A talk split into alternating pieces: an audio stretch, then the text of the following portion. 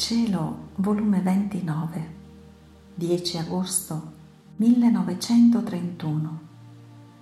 Bruttezza della natura umana senza della divina volontà, bellezza di chi vive in essa, il sorriso del cielo sulla terra. Il mio abbandono nel voler divino continua, sento la sua forza rapitrice che dolcemente si impone sopra di me, ma senza sforzarmi, perché le cose forzate non gli piacciono, non sono per esso, sono robe che non gli appartengono. Quindi sta tutt'occhio per fare che gli atti miei ricevano la vita della divina volontà e diventino come se fossero atti suoi e mi sembra che ogni mio atto fatto nella sua volontà adorabile è una vittoria che fa sulla piccolezza della mia volontà.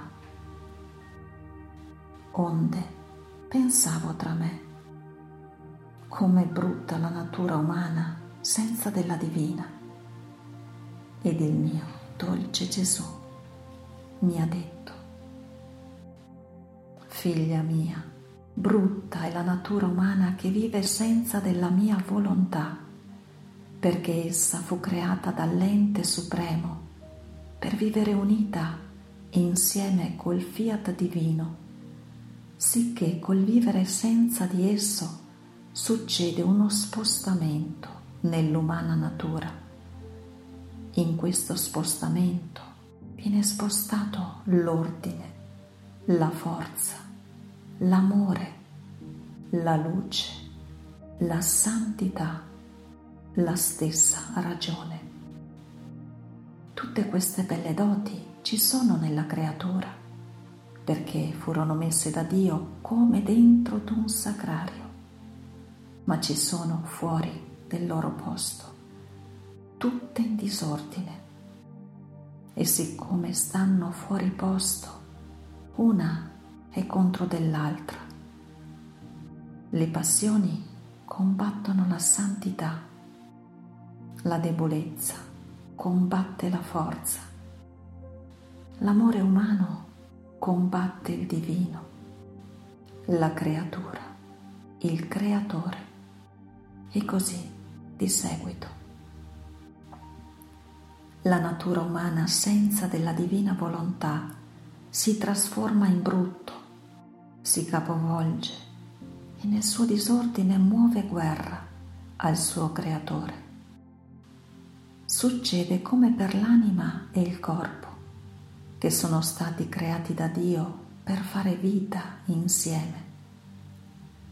Se il corpo volesse far vita separata dall'anima, non gli toccherebbe la triste sorte di subire tale trasformazione da non più riconoscersi da quel che era col creare l'uomo, la nostra divinità, vi concorse la nostra infinita sapienza, che come artefice e come perito, che possiede tutta la scienza dell'arte di saper creare, nella nostra onniveggenza, vide che per fare che quest'uomo fosse il nostro onore ed opera degna delle nostre mani creatrici, e la nostra gloria e anche la sua doveva essere formato corpo ed anima. E sobbarcavamo la nostra volontà come vita primaria dell'anima e del corpo, sicché ciò che è l'anima al corpo, la nostra volontà, doveva essere per l'una e per l'altro quindi la creatura è stata creata e ha avuto il suo principio, corpo, anima e volontà umana e divina, tutto insieme, le quali dovevano fare vita in comune con sommo accordo. E la nostra volontà, che teneva il primato, doveva farsi alimentatrice e conservatrice e dominatrice di questa creatura. Onde, se senza della nostra volontà divina la natura umana è bruttezza, unita con la nostra è di una bellezza rara e incantevole. Nella sua creazione gli fu messo da noi il germe della luce e il nostro fiat, più che madre tenerissima, si stende con le sue ali di luce sopra di questo germe e lo carezza, lo alita, lo bacia, lo alimenta, lo fa crescere e gli comunica col suo calore e luce tutte le varietà delle bellezze divine. E la natura umana ne riceve la partecipazione se sta sotto l'influsso impetuoso e continuo d'una forza, d'una santità, d'un amore tutto divino.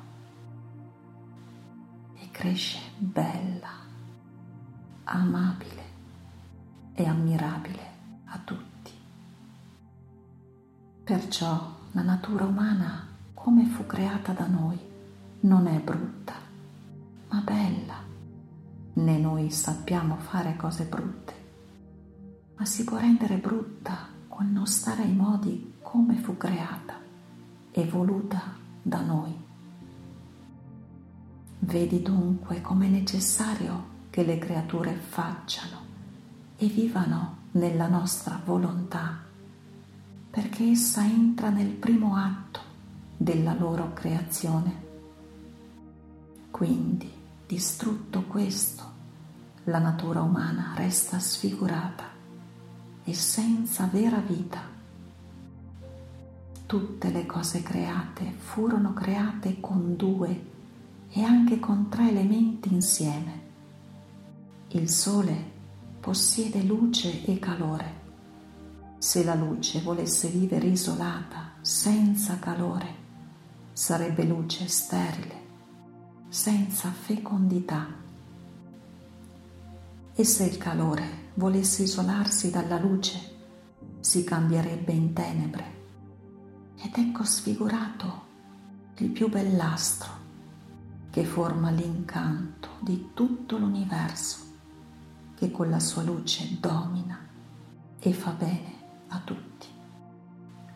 La terra è formata dall'elemento di terra ed acqua se la terra volesse farne a meno dell'acqua, diventerebbe polvere e non formerebbe il solito pavimento dove l'uomo potrebbe innalzare edifici, camminare con passo fermo. Tutto vacillerebbe sotto i suoi piedi.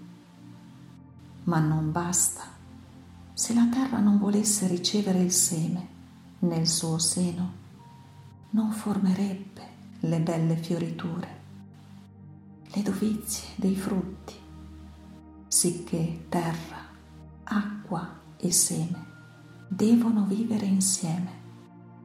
Uno deve essere vita dell'altro. Devono stare uniti insieme, come insieme ebbero il principio della loro creazione. Diversamente la terra farebbe terrore e resterebbe senza la vita del bene da Dio assegnatole, che doveva fare alle creature. Tutte le cose non furono create isolate e tutto il bene sta nel mantenersi come furono create da Dio. E poi anche le scienze. Se una persona volesse imparare a leggere, e non volesse imparare le vocali, e poi l'unione delle consonanti, che sono il principio, il fondamento, la sostanza da cui derivano le scienze. Potrebbe mai impararsi a leggere? Non mai. Potrebbe diventare pazzo sui libri, ma impararsi non mai. Vedi dunque la stretta necessità di attenersi al modo come sono state formate le cose al principio della loro esistenza. Se non si vogliono cambiare da belle in brutte, da bene in male, da vita in morte. Ora, che cosa può sperare di bene la creatura se non vive unita con la nostra volontà divina, in cui fu stabilito il principio della sua creazione?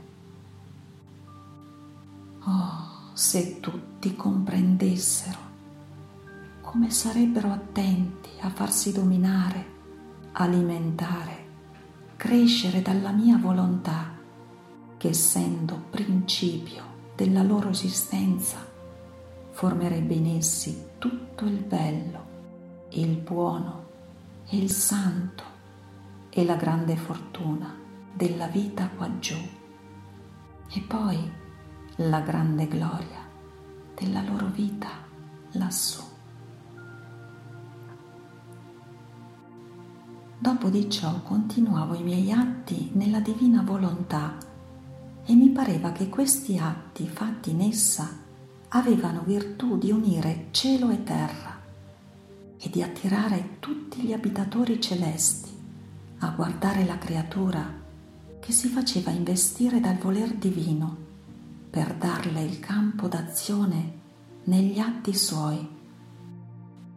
Ed il mio dolce Gesù ha soggiunto. Figlia mia, non vi è cosa più bella, più santa, più graziosa che possiede forza e virtù rapitrice di un'anima che si fa dominare dalla mia divina volontà Essa è il sorriso del cielo e della terra. Ogni suo atto forma un rapimento al suo creatore, il quale sente la dolce forza della sua volontà nella creatura e dolcemente si fa rapire. E tutti i beati sentono che dalla terra c'è chi rapisce la volontà del cielo per farla sua e vivere in comune con loro. Oh, come si sentono doppiamente felici nel vedere che anche in terra regna quel fiat che mentre beatifica loro e forma la loro suprema felicità, vi regna contemporaneamente in un punto della terra operante e trionfante. Perciò si vede in quel punto di terra un embo di cielo, una volontà divina operante, un sorriso della patria celeste che attira l'attenzione di tutto il cielo sopra di quel punto per tenerlo difeso e godersi quel sorriso che forma la volontà divina in quella creatura. Perché i santi sono inseparabili da tutti gli atti di essa e godono e prendono parte a secondo del loro merito. Molto più che gli atti fatti nella mia divina volontà sono tante catene d'amore che scorrono tra il cielo e la terra e amano tutti senza mettere da parte nessuno. E siccome ama tutti, è ben voluta da tutti. Perciò, figlia mia, sii attenta, vola, corri sempre nel mio voler divino affinché formi il sorriso del cielo sulla terra. È bello veder sorridere il cielo, ma siccome sono proprietà sue la felicità e il sorriso, perciò si rende più bella la terra, più attraente che non sono sue proprietà il celeste sorriso che forma la mia divina volontà nella creatura. Fia.